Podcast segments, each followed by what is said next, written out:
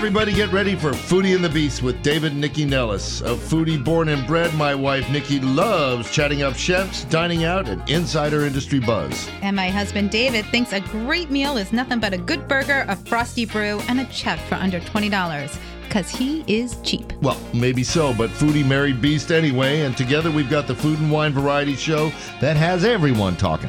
It's Foodie and the Beast, and we are on now. Good morning, everybody, and welcome to Foodie and the Beast with David and Nikki Nellis. We have got all kinds of great stuff. Just tune in right now. Of course, Mitch Berliner and, and Deb Moser from Central Farm Markets will be with us uh, to talk about what's happening at the markets uh, this weekend. Have you heard of Blood, Sweat, and Tear Vodka? Umberto Lucchini, one of my favorite people because he's Italian. He's the founder and proprietor of Wolf Spirit. You're so easy. I You're am so easy. easy. And he's he's he's located in Eugene, Oregon, and I actually dated a girl from Eugene, Oregon. So there are many connections here. Uh, Mhm. and he's on with uh, Ledy VanKavage, who is uh, the chair of the Illinois State Bar Association's Animal Law Section. Ledy, did I pronounce your name right? You did, and actually, I'm senior legislative attorney with Best Friends. Um, Well, that- that too. yeah. Okay, I was going to get to that. Every, everybody wants my job. I was um, going to say, but we'll be talking to Ledy and Umberto shortly um, about their partnership and, of course, about Umberto's vodka. Uh, Julie Banks, Blank, sorry, is co-founder of Cooler Supply. They've got a turnkey solution that redefines how to show your staff appreciation uh, during the holiday season. We'll talk about that. And Rob Bildner and uh, uh, Elisa Builder, his wife, I can't even, I did, Bildner, uh, are authors of Berkshire Farm Table, which just yesterday won the New England Cookbook of the Year, and they're out in the Berkshires in Western Massachusetts, and they've got a great gig going. We're going to be talking to them, and then Joey, um, this is a tough one. Jurgowitz is the, called the Duck Guy, and he makes uh, he raises Pekin ducks and provides them to all the major uh, restaurants uh, up and down the East Coast. We'll be talking to him as well. First, we're going to go to Deb Moser. I guess Mitch is not with you today, right? He is actually at the market. Good. That means we'll get something accomplished. So tell us. How are you? I am great. I am great. How are you guys? Good. Good. it's a gorgeous weekend. Tell It us a- what's, what's happening Yeah. at market. How can people start getting prepared for the holidays? Oh my gosh, this is a perfect weekend to go out. We've got 61 degrees at the markets. Who thought in December? I know. Uh, sometimes I think somebody up above is giving us little presents here and there that we don't have to be locked in the house so much. Yeah, it's called uh, global warming. okay. Okay. okay. Well, Go ahead. Deb. another Go- subject. I Another mean- subject. Right. but uh, we're we're really having really great turnouts at the markets. Um, we have everything that you need for all your meals. We still have lots of greens, tomatoes, um, beautiful leeks, chickens, eggs, ducks.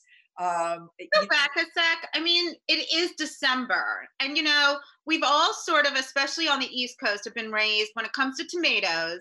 You eat summer tomatoes, and whatever those other tomatoes are, you don't eat them. So, what is, how are these tomatoes here? Are they still delicious? How are they gracing your holiday table this year? Well, you know, they are delicious, and we have a lot of farmers. And this is when we say support your local farmers. This is why. Because they have taken the the money that they've earned, that you have supported them with, and they built greenhouses. And they built some greenhouses. Some of our farmers have some amazing greenhouses with uh, biodiverse systems in them that feed back the energy, and they're using plant material. So it's complicated, but they're then able to bring you tomatoes and cucumbers and lettuces. We have hydroponic lettuce being sold at the market this winter. So you can get all of those good, nutritious things that you've been craving for, and you don't have to wait until the spring. Well, that's really good to know. And as we're getting ready for the holidays, um, I know you have, uh, you know, farmers who produce chickens and beef and etc. Um, tell me, uh, you know, who we should be looking to and connecting with to make sure that we have all those things for those who celebrate Christmas. And don't forget, New Year's is coming. And if you're probably not going out for New Year's this year because everything's so different, um, what should we be looking for? So um, you can go. We we love Springfield Farm. Um, they have turkeys, they have chickens, they have duck, Mhm. um, and um, you know we we just made duck breast last night. We love that, um, and So the eggs, the eggs will slow down a little bit in the winter, but you can still get plenty of good eggs. We love Painted Hand Farm. She raises her eggs sustainably and her chickens, you know, she's always kind of, come on, chicken, lay those eggs. Uh, she has things like goat. She has uh, a lot of lamb. Um, she does um, stocks, wonderful stocks. So if you're making that winter soup, you want to check out all the all the farmers and all the good things that they have. So Deb, tell everybody because with the pandemic, you guys are super COVID aware and safe.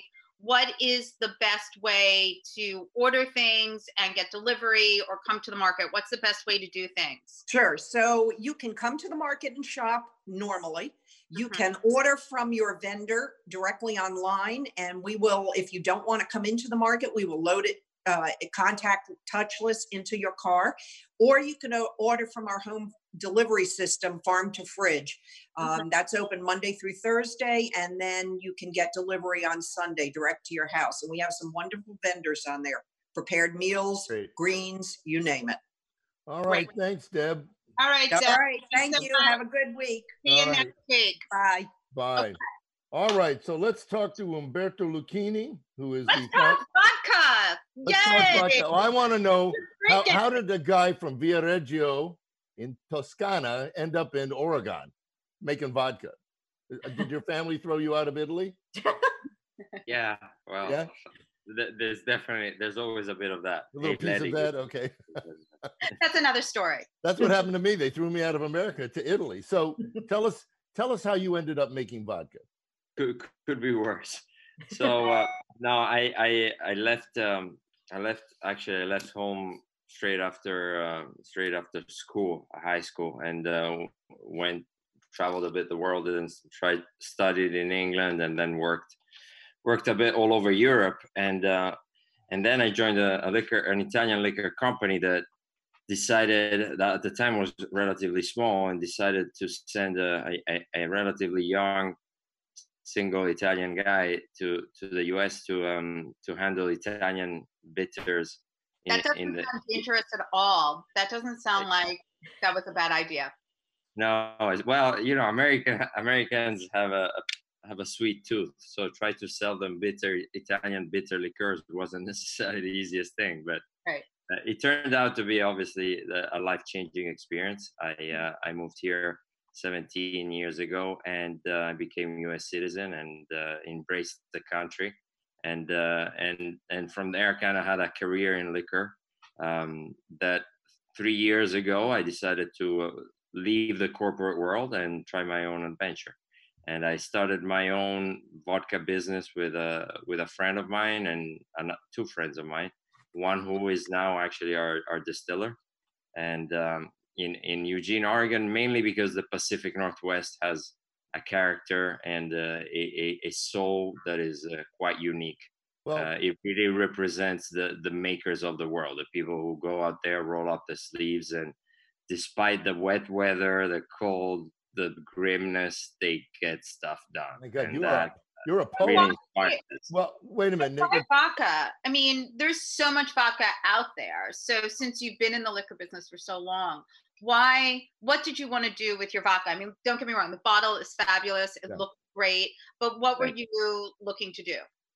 we were trying uh, so our, our the reason why we did vodka is two and one is a very very concrete and honest transparent reason it is it's the core of liquor in the Right. end yeah of course i mean there, it, it is profitable but believe me right now it's we're not we're not swimming in cash but Mhm. uh, it, it, it is it is the core of the spirit. If you you it, it's it's a naked spirit. You can't cheat in vodka. You, you with all the other spirits, you can play with barrels, aging, weather, and so on. Vodka, I mean, you have a core ingredient. It's distilled, and that's it. You have to Well, you have to I, play with it.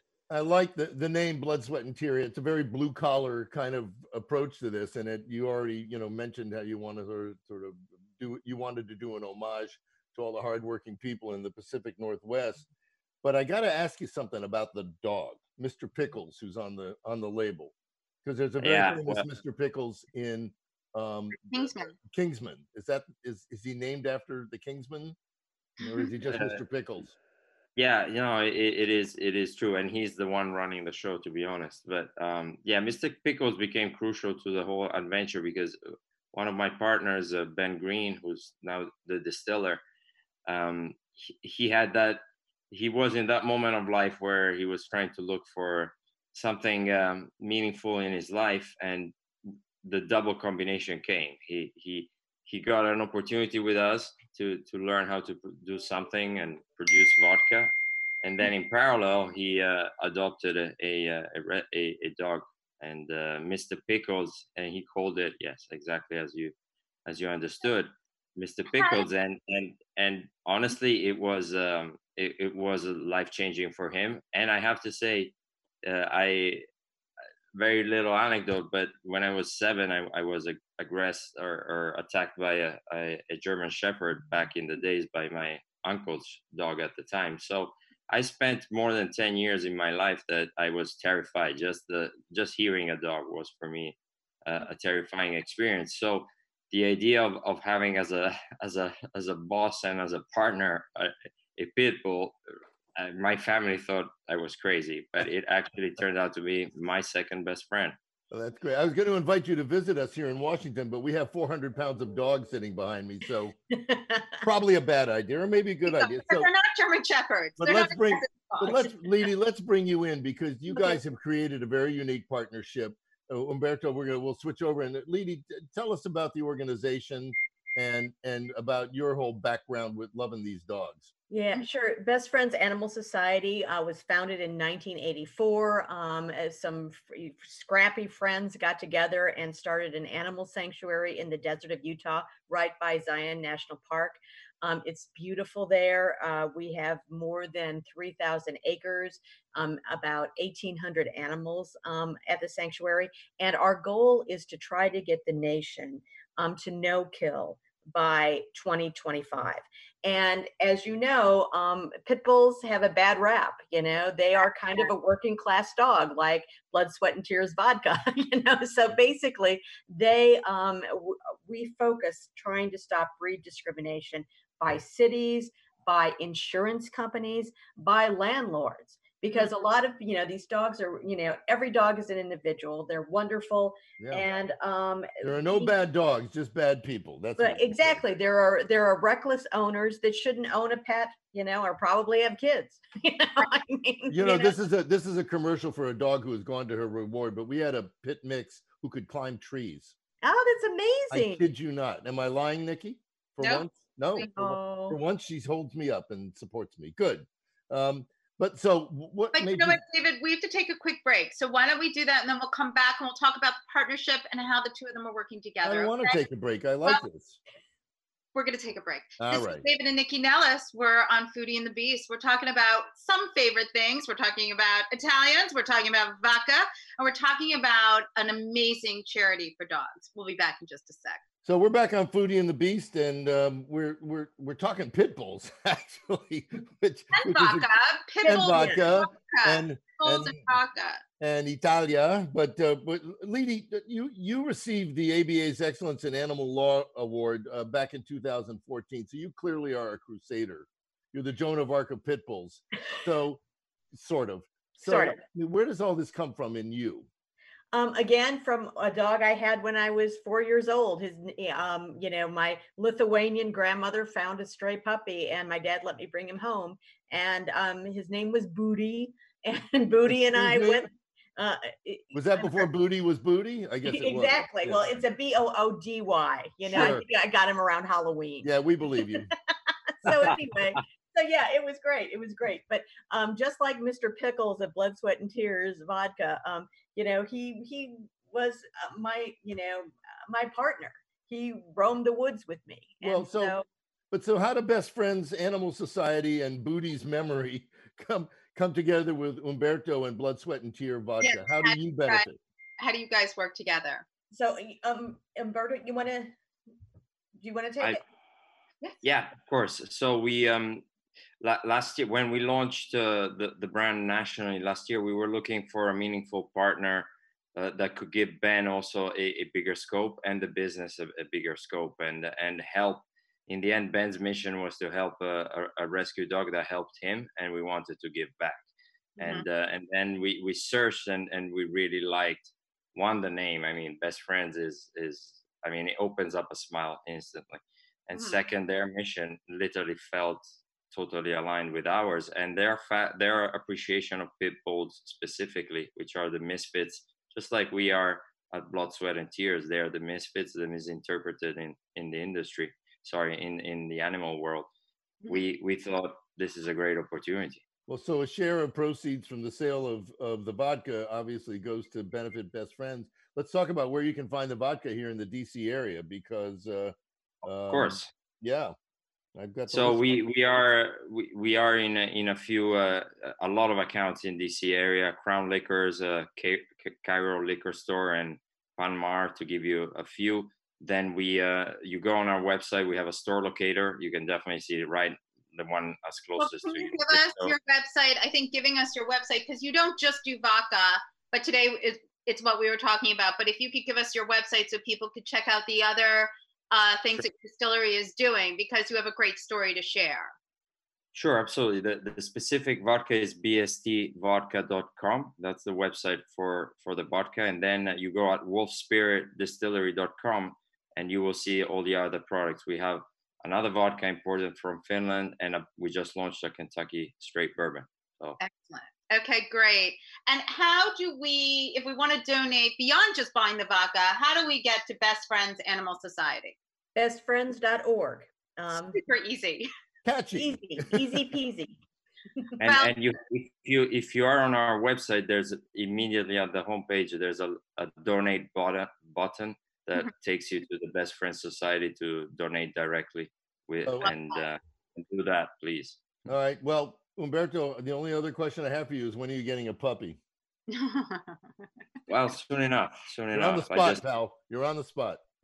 We want to thank you both for joining us this morning. Um, you, what you're both doing is amazing. We love partnerships that really help uh, dogs in need, obviously, sometimes people in need, and then a great product to boot. So thank you both for joining us this morning. Bye. Okay, great. So we're going to move off of talking about vodka and pit bulls and talk to June Blank. She's a co-founder and head of product for Cooler Supply. Now that's a pretty cool idea. It's a turnkey solutions solution that lets you show your staff appreciation and boost morale in the middle of this COVID madness. Um, I've got a staff of six people and I've been, you know, actually, I, I, I got to come up with something for the holidays. So this could be it, June. But you know, say hello and give us your background, a little four one one on you and how Cooler Supply came to be. Nice, thank you. Um, so Cooler Supply came to be a couple of things colliding. One, I own a coffee company in DC called Junius Coffee. We work with a lot of tech companies and large offices who really show a lot of really great support for their staff through strong employee perks programs inside of the offices. And as the pandemic started and you know, we really started to understand that people were feeling separated from their colleagues, weren't going to the office anymore. There's a key piece of commu- of of corporate culture that kind of went missing. Mm-hmm. And in that, was where I understood there was an opportunity for staff to feel supported through creating something that eventually in concept became cooler. And the notion of cooler as a product is that it's cooler like the water cooler, only cooler. And the purpose of our boxes, which companies can send to their employees at home, is that we are delivering a shared experience for staff who are now not having that in the office. Mm-hmm. So, as you might have passed someone in the hallway in the office and you had these random moments and things that really build up what culture has become in a workspace, which is really a third place, we're taking this opportunity to deliver that experience to people now that they're at home. So, what we're really trying to do for staff is give them this physical shared experience where they're encouraged to enjoy something from the box, to connect with their colleagues, to kind of prompt them how to connect with their peers, and, you know, just really deliver joy But how are uh, you doing that? Because you know, since we're all like we we used to do a live radio show in studio with our producer Andy, and you would come in normally with your products, and we'd be tasting and and and eating and drinking, and now we're looking at each other through a Zoom-like platform. So how do you how do you make that feeling come to be, and what's in these boxes? Absolutely. So really, the crux of how we developed this as a product was thinking about what does create experience for people. So Mm-hmm. inside of each box, you find something like a really stellar coffee that can be made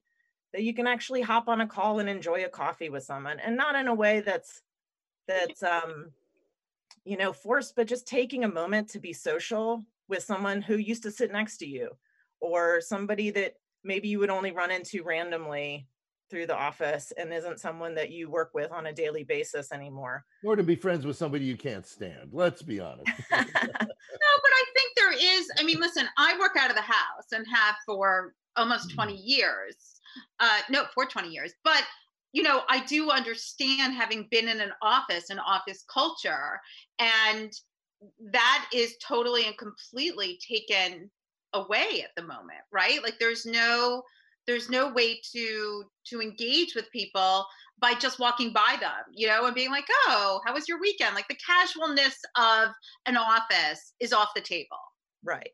So the the notion here is that we're really getting something physical into people's hands. This experience uh, is really we are physically divided and we're having more and more conversations over Zoom or over the phone. And that just isn't quite the same as sharing a physical experience and having that. So, let's talk about some of the things in the box that we can have a physical experience with.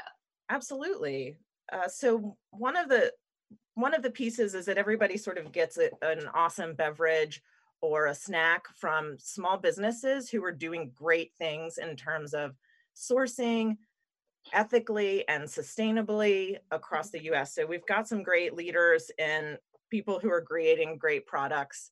I Mhm. think you are holding and checking out Jacobsen salty classic caramels, which are just kind of ridiculously delicious. Yep, they are. I wouldn't encourage uh, enjoying a caramel while having a conversation necessarily. This is something you want to do on your own. But you actually like you get the sense of how awesome they are as a company as you have Uh-huh. something as simple as a caramel. Then we have some objects that we use to encourage building great habits for yourself while you work from home. A Mhm. couple examples are, are this really great time cube that is a way to get off your phone and actually uh, roll it. It's, it's it's a time cube that you can kind of turn over on your desk, and it has different times on it: five minutes, ten minutes, thirty minutes. And it's a way to do something as simple as take five minutes to yourself to really just get away from your electronics Mhm. one of the things we encourage people to do through the cooler program are to to do personal resilience activities. So if you take the dice uh, the time cube you turn it to five minutes it's really a way to just let yourself step back and actually just do a breathing exercise or be quiet in your mind have a meditation for five minutes. And we Mhm. all know we can't really do that with our phones because we end up jumping on our phones and then we're stuck there.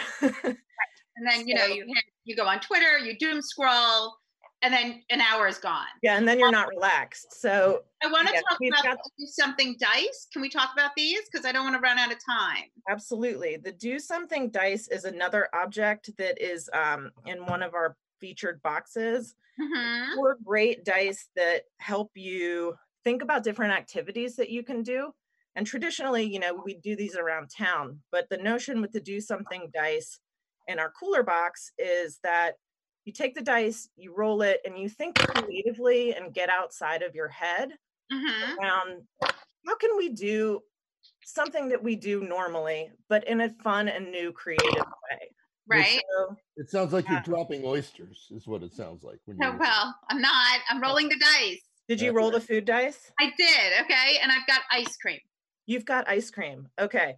So, one of the notions here is this is something you can do on your own to create a new experience for yourself personally, or we can even have fun with this with our colleagues or peers like now. So one of the things we could do is I've been messing around with just making quick ice cream at home.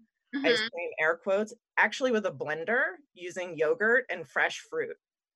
And then basically just blending it and freezing it. But this is not something I did before. I've been, I don't know, this time has made me dig into my refrigerator in a little bit of a different way and just try to do fun new things. Right. But one of the things with these dice that we encourage is how can you do something fun with recipes that you haven't done before and just like really expand your mind and think about something new to do. But another thing that we can do is also sort of roll this dice and have a conversation with it. So, mm-hmm. You know, do you have really special memories around ice cream as a child or currently? Is there somewhere you love going in DC to experience delicious ice right. cream? Where do you go for ice cream? I, I love that idea. So, June, we have about a minute left tell everybody so how do employers you know do they order one box is it a subscription like how do people incorporate this into their ner- uh, new work life so there's two ways that companies can support staff with this okay they can select from the different boxes that we offer and they can send one box to a team they can send it to the whole office they okay. can send it to the corporate presence across the country if people are in different cities to create that shared experience. Mm-hmm. In addition, if this is a way that companies, well, we've seen sort of two things. Companies want to do mm-hmm. it once or twice, and sometimes they want to do it as a series. So we've actually developed the four boxes to be sent as a series, and companies can send that each month, or mm-hmm. it can be sent quarterly as a way to create a repeated. And June, experience. June, what is the uh, uh, web address to find? The web address is cooler.work, not .com, cooler.work. Great. And we have a really great Instagram presence where we share about the makers, which is at Cooler Work. Excellent. June, thank you so much. Sorry we had to rush through it there. Great idea. Really 10 minutes goes by really fast. This is David and Nikki Nellis with Foodie and the Beast. When we come back, we're taking a virtual trip to the Berkshires. All right, we're back on Foodie and the Beast with David and Nikki Nellis, and we are talking to Rob Bildner and his wife, uh, Elisa Spungen Bildner. And they wrote the Berkshire Farm Table Cookbook, and just yesterday found out that they were the winner of the New England Cookbook of the Year award. Pretty Congratulations. Yeah. Thank you, guys. Thank you. They're from a part of this world that I hold dear to my heart, and that's the Berkshires, where I matriculated. Is that a dirty word? I don't know. But I matriculated at UMass, and they're from not far, you know, not far away. So, guys, welcome to the show. Thank you. Um, Thank you. So we have you guys on to talk about this book, the Berkshire's Farm Table Cookbook. It's a glorious cookbook that really incorporates your love of uh, of where you live, the farmers who provide the food there, but this was a real labor of love. It's not like you just picked up the phone and called a couple of farmers and got some recipes and put it together in a little book. Um, tell us about how this came together. Okay. Sure. I, am laughing. I, yeah, be as brief as possible. I'm laughing because we actually thought when we first started this uh, about six, seven years ago that we would do exactly that. We would pick up the phone, although as a journalist, you don't really just pick up the phone, and um, and and call a bunch of farmers but we found out that farmers really don't have the time to do elaborate recipes. And so our recipes we have 125 recipes. They're inspired by what the farmers grow or raise or what the farmers may have told us in interviews. Um, and they're, they're the idea is to reflect you know the bounty of this area. Yeah and i'll just add we were inspired by our son who was a uh, farmer he was actually farming our property and he introduced us to many local farmers at the farmers market. So that's how we got to know them. Well, so I, you know, I read I read your book. Yeah. So uh, and your son is Rafi. Rafi, yeah. Rafi. So, but you sort of inspired him because you have a, a, you're both in the you were already in the food world. You weren't on the restaurant side. You were on the vendor side. So, I mean, you it it's all sort of symbiotic, right? Uh, totally, yeah. We, uh, I'm third generation in the food business, and mm-hmm. I started a bunch of food companies, food distribution companies. Lisa ran one of them as well. So yes, he he grew up in the food business, and it's just in our DNA. So when we met these farmers, we already connected with them. We knew what was involved in getting food uh, to the market, and and you know really inspired by them.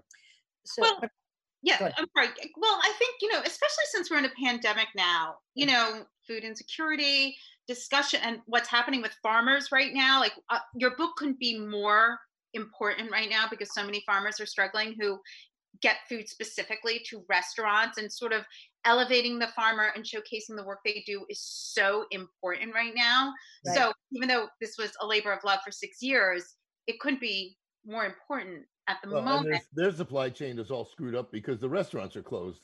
Right. So, oh, sorry. yeah. Talk about the research that went into like the farmers that you you highlighted in this book. Yes. So we met 42 uh, farmers and chefs. We interviewed them. We I'd say we became friends with many of them. Mm-hmm. And you know, not an easy task to get to know farmers. They don't always call you back. They're very busy but uh-huh. we really tried to dig into what inspired them. Why are they doing this? You know you don't make a lot of money as a farmer. Uh-huh. they're really passionate about healthy food growing sustainably in many cases about the environment. And so that's what you know that's how we dug in and you know we just dug into it. We got to know then i did the photography um the and it's beautiful. It really is. Thank you so much. Lisa you want to talk about the recipes well, because what was really important for us as we mm. started to get, you know, inspired by what the farmers grew, et cetera, was to create recipes that are very accessible recipes, recipes that are pretty easy to do. The idea is to showcase the ingredients, to showcase what it means to use something local and how it influences your recipe and, and or your food and makes it you know fantastic and that's really the whole philosophy. There's like there's one recipe i can think of that's probably a little more complicated but most of them are extremely simple and that's so, our philosophy farmers gave you their recipes and then you embellished? Is that what happened or? no we actually uh, we have a collaborator chef brian alberg a very well-known chef in the berkshires and mm-hmm. brian actually developed the recipes based on what the farmers grew uh, grow and what they kind of their kind of some of their favorite dishes many farmers we met just don't have the time to do a lot of cooking on their own. No, it doesn't well, honestly, don't you think that makes, I mean, they're farming. So just because they're they're pulling the carrots out of the yard or herding, you know, the sheep or whatever, it doesn't mean that they're chefs. I mean, I don't know why one and one is supposed to equal two there. Do you know what I mean? Like, yeah. So, Nycci, I'm sorry we didn't speak to you before we started this project because it would have saved us a lot of time. Because we go to each of these chefs, we'd spent we had the most incredible time with chefs. I'm sorry, farmers. farmers. We spent yeah. the most incredible time with them, like sitting in their fields, talking to them for an hour. Um, can you tell us like, your favorite recipe? And there'd be really? You know like they yeah. they're they're working 24 7 and then it really got to us and we started to understand what a farmer's life was like yeah. and that they are working 24 7 and that they go three quarters of the year really mostly farming and then planning and that it's really a full-time absolutely full-time job beyond what we can possibly conceive of. They were not going to give us the recipes. Our collaboration with brian uh, Alberg was terrific and we have uh, some wonderful recipe testers and people who worked together to create these recipes. We're really proud yeah. of where we came out with the recipes, but no, they were not the farmers' recipes. Right. Well, and I think that makes a lot of sense. You know, there's a really um, there's a dire quote in the book that I want to bring up about uh, farming in this country. Um, Hawthorne Valley Farm. Sure. Um, he said that uh, only 2% of the US population is involved in growing food. And I that is incredible when you think about walking into a grocery store and seeing all this food. Mm. And I, I just I, I feel like that message is it needs to be amplified even louder because yeah, that number is growing though. It, it's not going the other way anymore. It was when we started. Well, well, I'll tell you. Actually, one of our challenges. M- most farmers are on the older side. Um, mm-hmm. The average age is sixty plus. So, as Nycci points out, the challenge we have is how do we get more younger people into farming to kind of take over? That's one thing. Two, a lot of the farming that's going on is very concentrated. We're talking about massive oh, agribusiness. Oh, yeah. Which is why we really, our book is all about buying local, know your farmer, supporting these folks so they're able to stay in business and hopefully pass it on to, yep. to other generations. Well, your example is really the best. Um, uh, you buy a farm and you say to your son, Rafi, get your butt outside and start farming. Yeah. Right? You've got five, you have five kids. That way, Well, we're going to send our kids out back right now and get. get We're, we're ready for them. We need But, but I want to woofers. be, want to clarify, um, we, ha- we've been in the Berkshires for many, many years and we had this property that wasn't a farm. It's just, it's a house with a, s- you know, a bunch of, uh, some land, land. some land. And Rafi, because he grew up in a very food oriented family, took a look at it and said, God, I really want to grow fruits and vegetables. He did. He had a roadside stand in front of the house, which sometimes bothered our neighbors and sometimes made them happy. Um, and he would sell his fa- his stuff, you know, along the road. Then when he was in high school, he was a junior in high school. He took a month off, a month, month. He took a semester and went to the mountain school in Vershire, Vermont, which teaches high school juniors how to farm. And from that became a farmer. So he came back and then really started farming our property. And Yeah. that's how we got to know what it was like to be a farmer. That's a that is an amazing story. I mean, what initiative at such a young Mm, age. yeah. And so, but now that you've met these other farmers, were there farmers that you met as you were doing your research for your book that you were like just blown away by their story? Was there a couple stories that you were like, I don't know how Yeah, do yeah, or how do I share this? Totally. Well, we tell their stories, and the book, as you point out, is really it's a cookbook, 125 recipes, and then it's it's it's it's like it's like the stories of these folks. And I think that's why we were very honored to get the cookbook of the year for New England. But two stories quickly: extraordinary couple, the Salinettis. Um, uh, uh, uh, they went to UMass, by the way, David, your alma mater. Oh, I'm sorry. My uh, condolences to them. They're amazing. uh, got a great education in horticulture, agronomy. Came back to the Berkshires, got this beautiful piece of land in the Tyringham Valley, which is really magical, and literally are planting most extraordinary uh, uh, carrots and tomatoes on little more than an acre of land, intensively tilling the land, everything by hand. Their kids are involved. We're part of their CSA. Um, it's called Woven Roots. They were featured actually on the CBS Saturday morning show. yeah, we saw that piece. Can you can you grow enough produce on an acre of land to like to make? They make actually, they actually have, yeah, they actually have several, several acres, but they only use a, portion of them, which Yeah, is true of most yeah. farmers. Um, and, and if you speak to Jen Salinetti, um, as we have both to Jen and Pete, she will tell you that they have worked it out literally mathematically, that they can so intensively cultivate that land. They know exactly how much they have to produce to satisfy all of their Yeah. CSA customers. They work it out. It's, you know, one of the things people don't, I think, realize about farming is that it's, to be a farmer, you don't just like stick a few seeds in the ground, say hi, hi, that's wonderful, and you know walk away. Mm. The amount of thought, planning, it's it's really being a CEO of a, Yeah. a major a major well, concern. Also, Without they- control, without, I mean, Without you know, control. you can't Oh. control the weather. You know, you can't control, you know, bugs. Uh, I mean, stuff happens in farming. It's a, totally, it's a. And now, and now, totally in pandemics, it's really in, in some ways you wonder why are people doing this, and that's what we're so intrigued by the book. And we say they're committed. There, there's a spirituality. There's lifestyle. They really care. But they you, that you they can you can make it. The Salinettis have almost 300 members in their CSA. But I think it's really important for people to understand why it's important to buy local, why it's important to support these guys, and by guys I mean men and women, Yeah.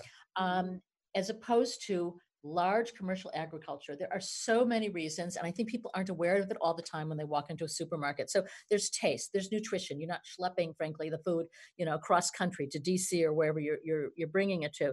You're supporting community. You're you're helping um, delay development, you know, of green space. I could go on and on, and people don't realize this. So I think it's important to no, know. it's, a- it's a very, very important point. Um, you know, listen, we have, you know, the local farmers market on at the beginning of every show talking about what's at market because we believe that it's important.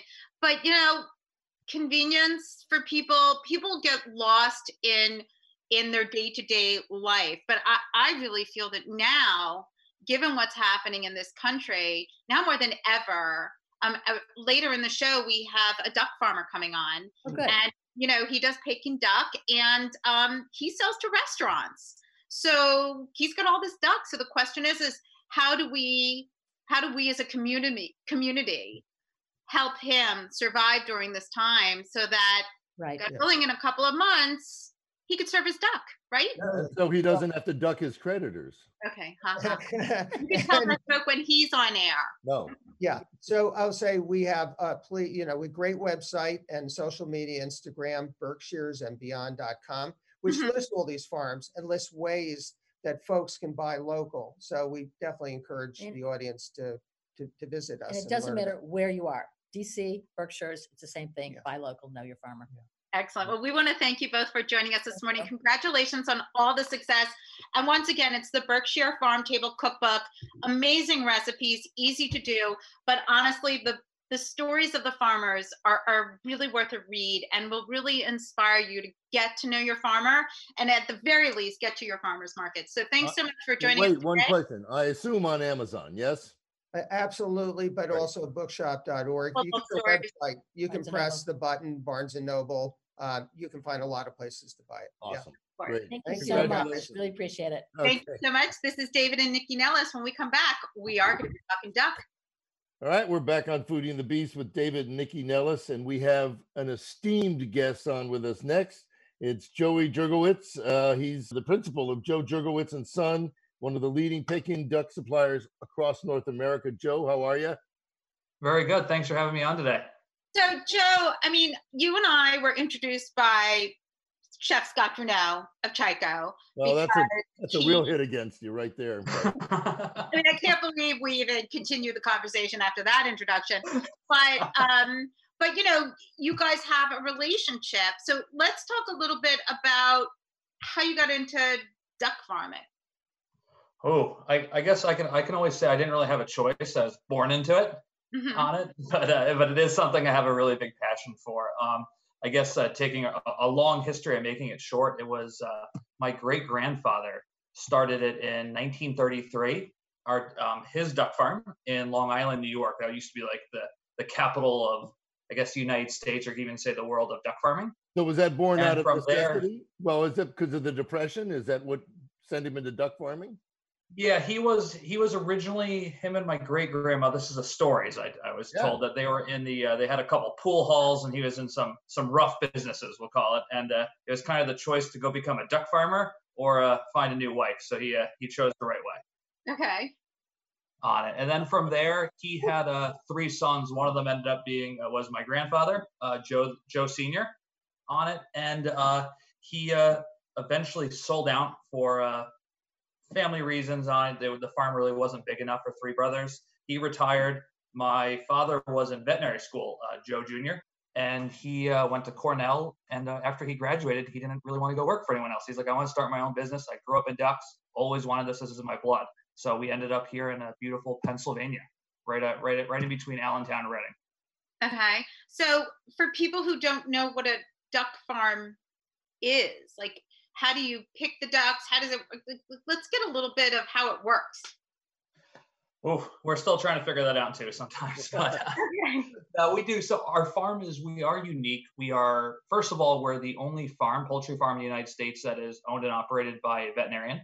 So animal husbandry is definitely on the on the forefront of everything that we do, and we really see a huge correlation from the beginning for all the way from the egg all the way till the the product showing up in a kitchen and anywhere in the United States. Mm-hmm. Uh, so we, we are vertically integrated. We do everything from our own genetics on it. We have our own. Uh, we pick up eggs every single morning. We have an amazing. We, I mean, they're essential workers every single day. Doesn't matter if it's Christmas or Thanksgiving. They're picking eggs up at five in the morning. Uh, go to our hatchery. We hatch our eggs. We raise them. We process and we distribute to uh, almost every major uh, Chinatown, uh, Michelin star restaurant in the United States, and we export to you name the country. We uh, we we probably have a presence there. So, but the ducks that you're raising specifically, they're called Peking ducks.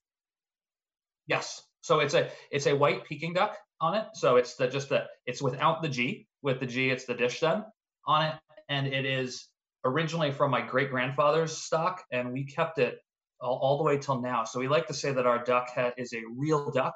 And what I mean by that is it has the perfect meat to fat ratio. We never bred the fat out of it. So we have this really, really good thick skin layer. So when you cook it the Peking style with a G, it comes out absolutely perfect. That nice mahogany skin, the meat isn't dry.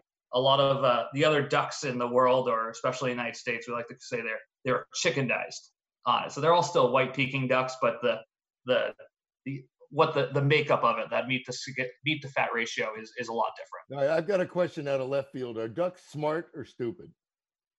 I, I I'd say they're actually fairly smart. They uh I mean they they can start walking from the minute they're hatched. Us humans, we it takes us Take some time. About a year to figure that. With your farm, you're as you said, like you deliver to restaurants that are doing a very specific dish primarily, right? So with the pandemic, how did you uh, what did you do? Like this is not something your family has dealt with, right? Or maybe your mm. great grandfather did. No, it's. I mean, it, it was definitely a incredible learning experience, and we're we're, we're still learning through it. So we don't go directly to restaurants. We do with some. For example, Scott Drewno at Chiko, we we do still have that great relationship, and he has a standing order every single week. So we do go to him direct. A lot of them go through distributors, but with this pandemic and a lot of the restaurants closing, also did these distributors. So the restaurants that were open serving takeout had a had a very difficult time trying to get our product. So we uh, luckily we had a, a, platform built already for direct to consumer for homes and some chefs, and we really ramped that up and we're able to uh, go right to restaurants. And we are very thankful for those restaurants that that stayed open during this. Well, time. let's talk about the consumers. How hard is it to cook a duck at home? It is probably one of the easier meats to cook. It definitely has a huge fear factor on but it. I think people are afraid of cooking duck at home. There is that fat like you ta- you said fat so i'll get right into it right so actually right before you were on we were talking to um two cookbook authors they did the berkshire farm table cookbook so they it's all farmer um, i was checking that out that looks awesome yeah cool, it's really yeah. amazing but you know so there's this like false narrative about cooking duck at home that the fat is too hard to do why is that where did that come from it's because it's one of the biggest, I'll call it the sins in the culinary world. We keep calling it, say we'll just go the simple American style of pan seared duck breast. The last thing you ever want to do with a duck breast is sear it on it. Okay. What the, the best way to cook it is to salt and pepper, skin side down, and start the duck breast in a cold pan. Everyone starts in a hot pan, and you can never render that fat and allow that fat to go back up to the meat. So, so if you start in a cold pan, slow and low.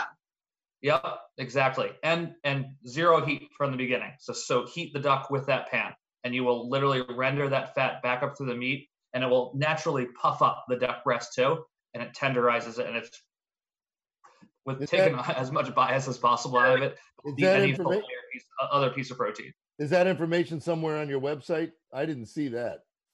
That'd be a good thing to put up there.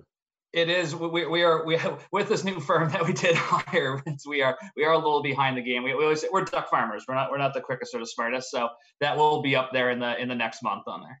Well i so that's very interesting because i think when people think about like confit duck confit right? That's that is a constant sort of using the fat to mm-hmm. soften the meat right but again people are are a little um, fearful of it because it seems so arduous, but it really isn't. No, it's it's it's very simple. I have three brothers, and instead of going out for a say a late night snack at one in the morning or something, we were definitely pan searing duck breasts in our apartments in whatever city we were in. So if, right. if we can pull it off at that time of night, anyone can do it. And what about for people who like? Let's talk about Peking, K-I-N-G, duck, since it is Peking duck. Um, is that something people can do at home? They can on it and that and that is also a very simple thing to do too so we during the pandemic because a lot of people couldn't go out and get their takeout from chinatown or from a restaurant like chiko the peking duck we created a uh, diy peking duck and it is on our website what we did was we take a duck we used whole ducks and we dry age them and we dip them in a maltose solution and literally when you cook them in your house for i believe it's a little less than two hours it comes out like a perfect peking duck and then we took it another step uh, further because we realized a lot of consumers, it's amazing how many people don't know how to carve a piece of meat. Oh. So we took a, so we took a half a duck. I mean, it's a semi-boneless half. All it has is a leg and a wing in it. And we did the exact same process and it came out even better. Ooh. And you can just take it and cook it and you just chop it up just like you'd see in Chinatown. And it's one of the simplest thing. And it comes with a bao bun and some hoisin sauce. It's a, a really, really cool product. Oh my God, that is a really cool product. So, for all of you out there who normally go to Chinatown on Christmas, like us good Jews do, we keep, we all go for picking duck on Christmas Day. You can do it at home. So, uh, Joey, tell everybody how they can like find you online and um, order duck or order this duck box? Like, how do we do it?